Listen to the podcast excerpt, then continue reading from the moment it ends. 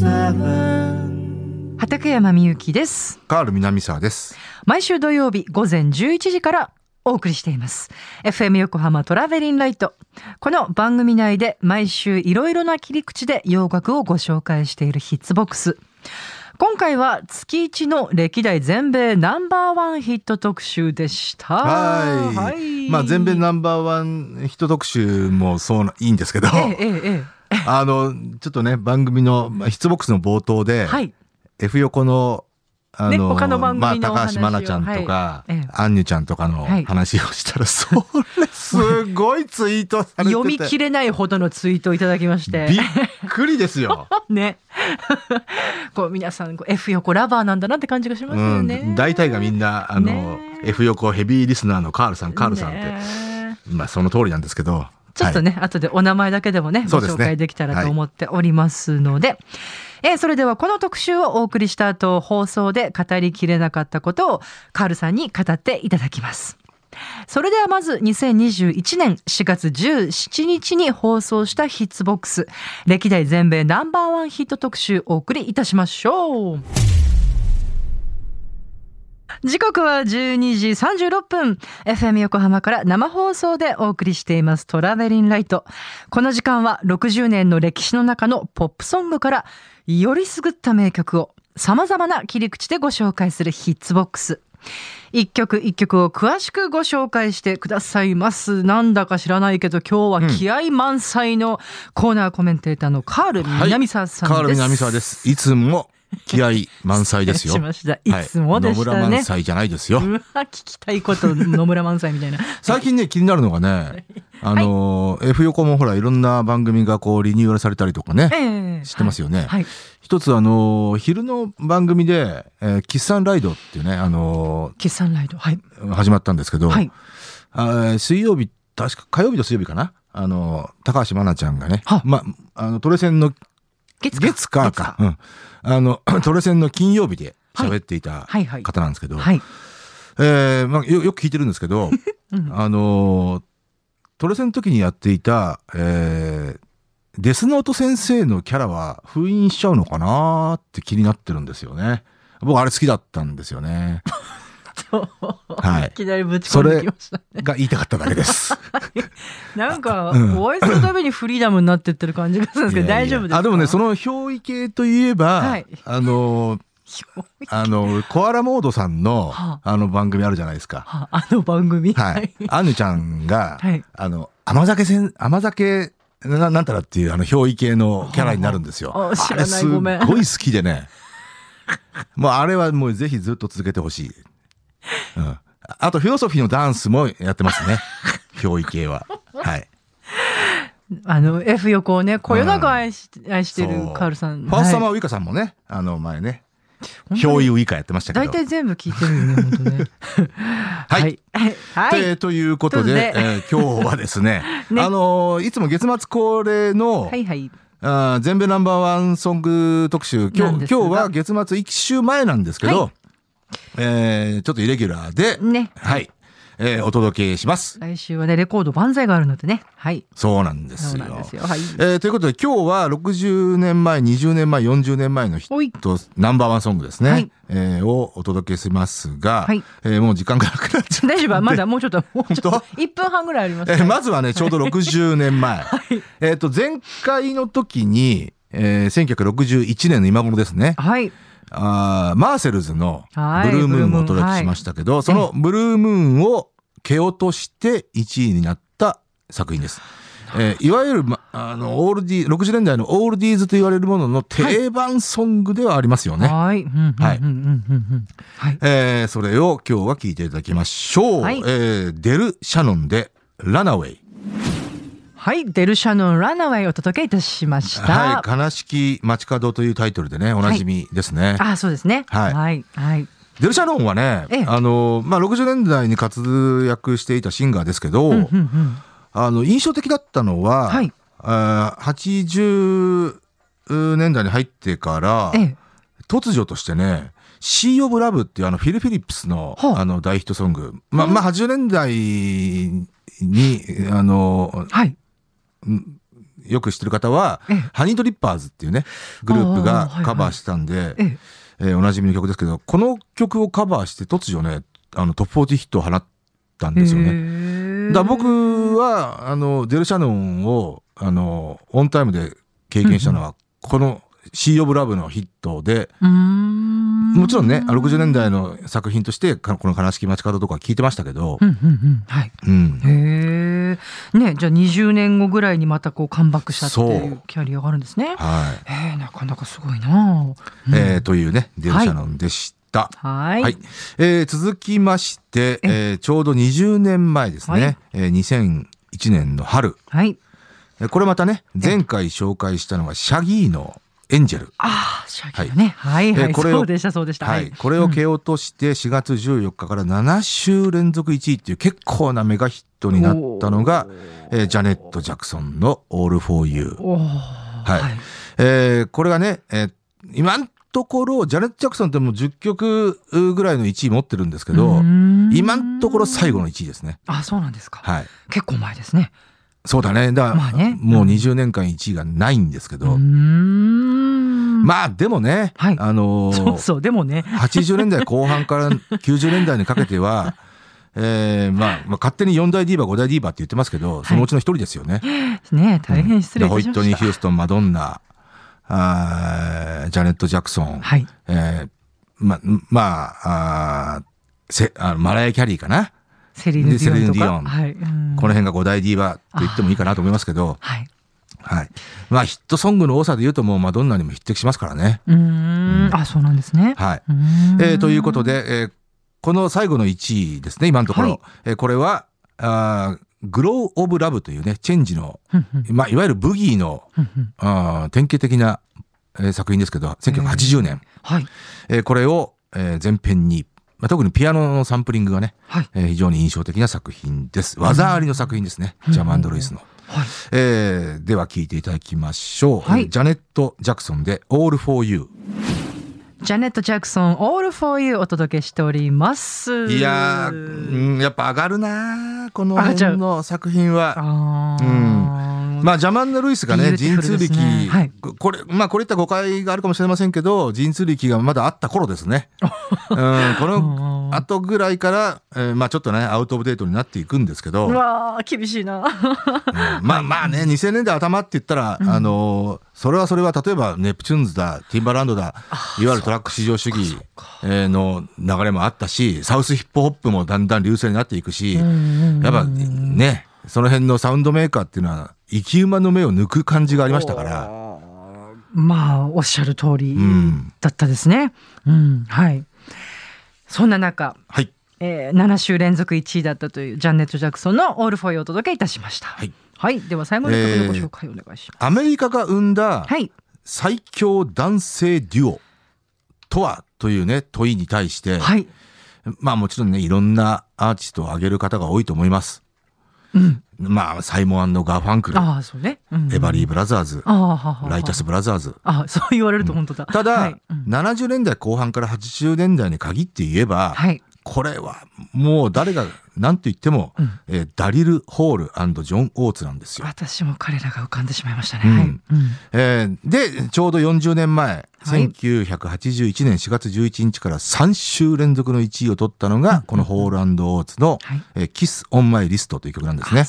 えーこれはホールオーツにとっては 2, 曲目、リッチ・ガールに続いて、え2曲目のナンバーワンソングなんですけど、はいこれね、ボイスズってアルバムからの、実は第3弾シングルだったんですね。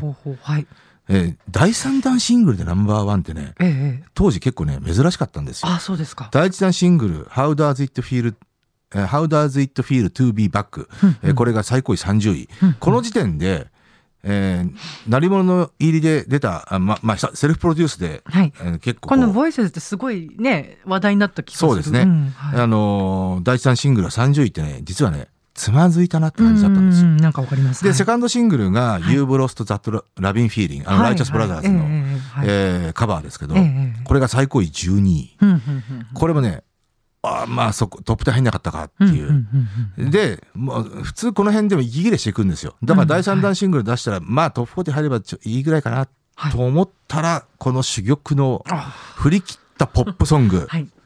えーこのキスオンマイリストでなんと1位を取ったのねえうんえーで、えーおまけに第4弾シングルの You Make My Dreams がはい。最高位5位っていうね。うんえーそうな、そうなると、この Voices ってアルバムはもう名盤として君臨するわけですね。ああ、君臨するわけですね。はい。はい。繰り返しちゃった。えーだこの後、キスマイリストのやっぱ大ヒット以降、はいまあ、ポップにより振り切って、ははえー80年代、まあ、とにかく快進撃でしたから、いや、そうですね。はいうんうんえーというね、えー彼らにとってもエポックメイキングな作品だったと思います。はい。はい、えーでは聞いてください。えー81年のナンバーワンソングですね。はい。えーダリル・ホールジョン・オーツで「Kiss on My List もう最高にいい曲ですよね。」あのね 僕個人的にはこのやっぱ「ザ・ボイセズっていうアルバムははい。ホールオーツのアルバムで一番好きなんですよ。ああ、うん、まあ。それはやっぱり「Kiss on My List」が入ってるからってのもありますけどあ、そうですか。うんそうですか。あ、のセルフプロデュース結構ねはい。それまでその前はトッド・ラングレンとか、はいうんえーえっとデビッド・フォスターとかがプロデュースしたんですよ。結構ちゃんと整理されてた感じがあったんですけど、えーこのアルバムからねセルフプロデュースになってるんですよ。うーん。で結構ね荒削りなんですよ。あ、そうですかね。それがね、うん逆に魅力になってるんですよねなんかこれで使ってるあのリズムボックスの音とか超いいなと思っていつもね聞いてたんですけどね。いそうね、そうね。いやいやいや、まあでも本当曲いいですね。はい、最後にお送りした曲、ダリル・ホールジョン・オーツで Kiss on My List でした。さあ、いかがでしたでしょうか？はい。はい、はい。ということで、はいそのはいツイートをちょっとお名前だけでもっちからいきます。ははいい。うんあいいいいですか？どうぞどうぞ。はいはい。えー玉犬ブルーさん、はい。ありがとうございます。えーマリマリさん、はい。これは、どんなこと書いえーてつぶやいて平くださ塚のあきらさん、はい。えー F えーと AD 見習いさん、はい。マオパパさん、はい。南区リリーさん、これ結構皆さん本当に聞いてくださってるんですね。あそしてなんとあのコアラモード小畑さん、あ、あ、もう、はいご本人たちから。話甘酒、えーレイディオの話をしてくださったなんと聞いてくださっているとはありがとうございます。あらー大畑さんのね、あの、甘酒への、こう、対処の仕方もねうん、非常にいいですよ。はい。リアルですごい言ってますか、カルさんいつもね。あらー、すごいですね。はい。嬉しいですね。えーあと、ちー、ちーび、ちーちびさん2509さんね。えー、負け組さん。お名前って難しいですね。ねえーピココさん、はい。スエジーさん、はい。えー横浜のはーちゃん、えーウィー、すええーバージョン3213、もう呼びきれないの。マルさん、おたけ兄さん、とうとう、はい。なんかいつもあのメールくださってる方もね、のお名前もいっぱいあったような気がします。ありがとうございます。いや、でもこれね、うんあのー、ハマると面白いんですよ、この憑依系うん、なんかハマってる感じする。うんんまあ、あのー、そもそもはね、多分、げ原点はのりこのりこのりこあたりにあったのかもしれませんけど、私たちも教育系なんかやってる。やってみる？けやぶさかじゃないですよね。あれでもね、相当テクニックいると思いますよ。ね、すごい頭が良くないとできないできないと思うよって言ってたからね。ううん。本当にそう思う。露見しちゃうからやっぱりダメ。だからやっぱね、あのーその辺うまいなと思ったらファーストサマーウイカだよね。ああ、そうなんですね。うんあのファースト表意ウイカはね、うんうん秀逸でしたね。うんあ、秀逸とまで。あとねう、ん思い出すのが、はい。まあこれまたトレセンの話ですけど、はい。黒アリ、黒田ありさ。あ、びっ。はいまあ僕はもう、あのトレセン史上一番好きな女子 DJ でしたけど、おはい。あのーあるコーナーでね、ねえーっと、当時は、あもうティッピーだったかな？三国さんだったかな？ティッピーだったかな、うんう。もうんあのー幼稚園の先生役やってたんですよ。はあ、はティッピーが子供で、あ、はで、それをたしなめるみたいな感じの。あ、はあ。これがね、うんちょっとこう色っぽい感じで、そうなの。よかったんですよ。これこの憑依がね、ま、もう僕はもう忘れられない。結構何年も前ですか？ら黒アリがやってたの、多分4、3、4年前じゃないかな。もう今でもそれがこうもうリアルにこう湧き起こ。ってくる木曜日のトレセンっつったらもう、うんまああれとね、メガネメタルのコーナーがね、すいませんちょっと分かんなかったなはい。僕ぜひね、メガネメタルのコーナー復活させてほしいんですよ。で、僕が出たいなっていつも思ってるんですよ。あメメガネソウルとかね。はあ、うん。なんなんでもいいんですけど。それをね、はいさくちゃんにこう教える体でとかね。さくちゃんがもう先生で、はははささくちゃんじゃなくても誰でもいいんですけど、はい。そう。で、さくちゃんがあの適当なことを言うと、さすがさくちゃん分かってますねっていうね、そういう。本当にあの、楽しそう絶対面白いと思うんだよね。ね。うんねえ、ちょっとこれ例えばほら、オーティス・レディングのアルバムで、やっぱはいさくちゃんはどれが好きですかって言ってね、ライブインヨーロッパかななんて適当に言うと、さすがさくちゃん分かってますね。あれは、ね、生前最後のライブ録音で。ね。はい。なんか面白そういいう はい。はい。えーはいなんてね、いろんな妄想をしちゃいましたけど。ははいい。。えーということで、全米ナンバー、いや、あの曲の方にもね、いっぱいいただいたんですよ、メッセージね。はい。えーっとね、デール・シャーノンのにもね、よく親父の車でかかってたな。茅ヶ崎のターさん、よく親父の車でかかってました。横浜金太さん、アメリカングラフィティを思い出す？そうだね。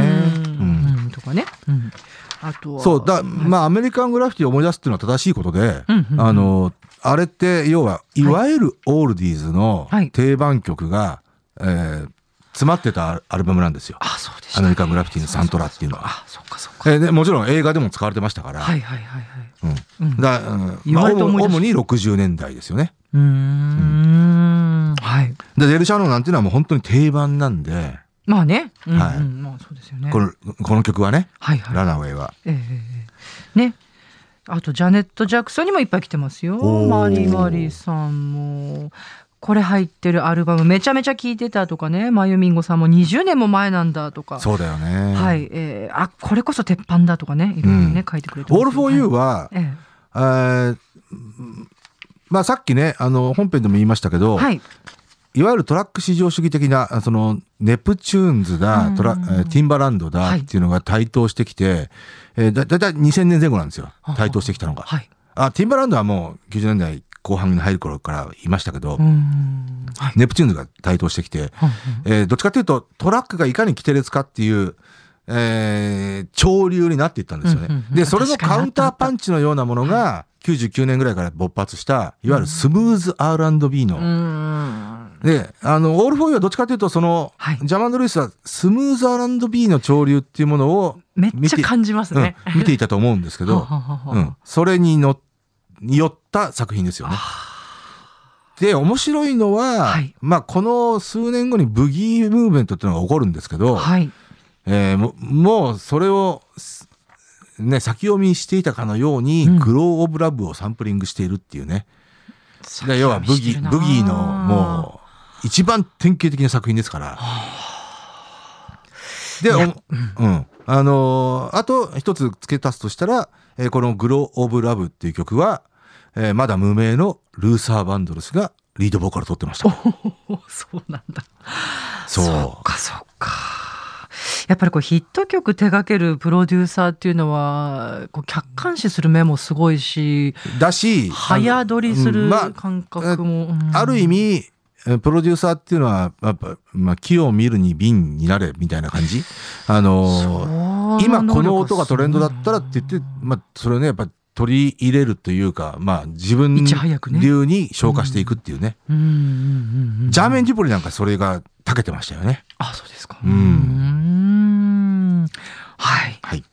えー、そしてはいホーランドオーツね。はい。そうねはいこれは美しい。まあ、あのーうーんアメリカを代表する最強男性デュオって言ってね、もちろん諸説あり、あると思いますよ。ええええはい。ただね、僕は、まあ、冷静に考えれば、サイモン・ガーファンクルなんだろうけど、そのオールタイムで言うとね。うんうんうんうんでも、ある意味、ホーランド・オーツじゃないかなって思う時もありますよね。結構すごい同意しますねその意うん見にははい。えーやっぱりね、あの、特にこのキッソン・マイリスト以降の、うんうんうんえー以降、えー85年ぐらいまでかな、えー出せばトップ10ヒットだったんですよ。あそうですか。うん特にその4、5年間は。はい。うんうんうん。あだからもう、向かうところ敵なしって感じでしたねいや。まあ確かに私も子供の時もそこかしこからうんホーランドオーツ、ホーラン向かうところの敵はライネル・リッチーとマイケル・ジャクソンぐらいだったかなっていう。そのぐらいの、うんうんそうでしたね。あの調べたらね81年から、このキッソマリスト以降は、はい81年からね85年ぐらいまでシングルヒットバーっとあるんですけど1曲を除いて全部トップ10何？だったんですよ。で確かに あの当時、まあ、毎週チャートをつけていて、はい。あのーホーランドーツの新曲ですって言ってまあ本当にまたトップ10かまたトップ10かって本当思ってましたからね。ね。でなおかつそのうち3曲ぐらい1位取ってますから。はあ。プライベートアイズ、I can't go for that, マンイーター、アウトオブタッチ。だ4本当曲。じゃんどんどんかっこいいじゃないですか。4曲1位取ってますから。ああ、そっかう。ん。もっと言ったらダリル・ホールなんて私今の方がかっこいいんじゃないかと思いますね。ルックスも含めて。そうだよね。最近もね、あの、YouTube とかでね、んうんうんあのなんか自分の部屋みたいなところに集めて。人のカバーをね、こう歌ったりとか、カバーもやってたかな。そうそうそう、んんん歌ったりとかやってて、はい。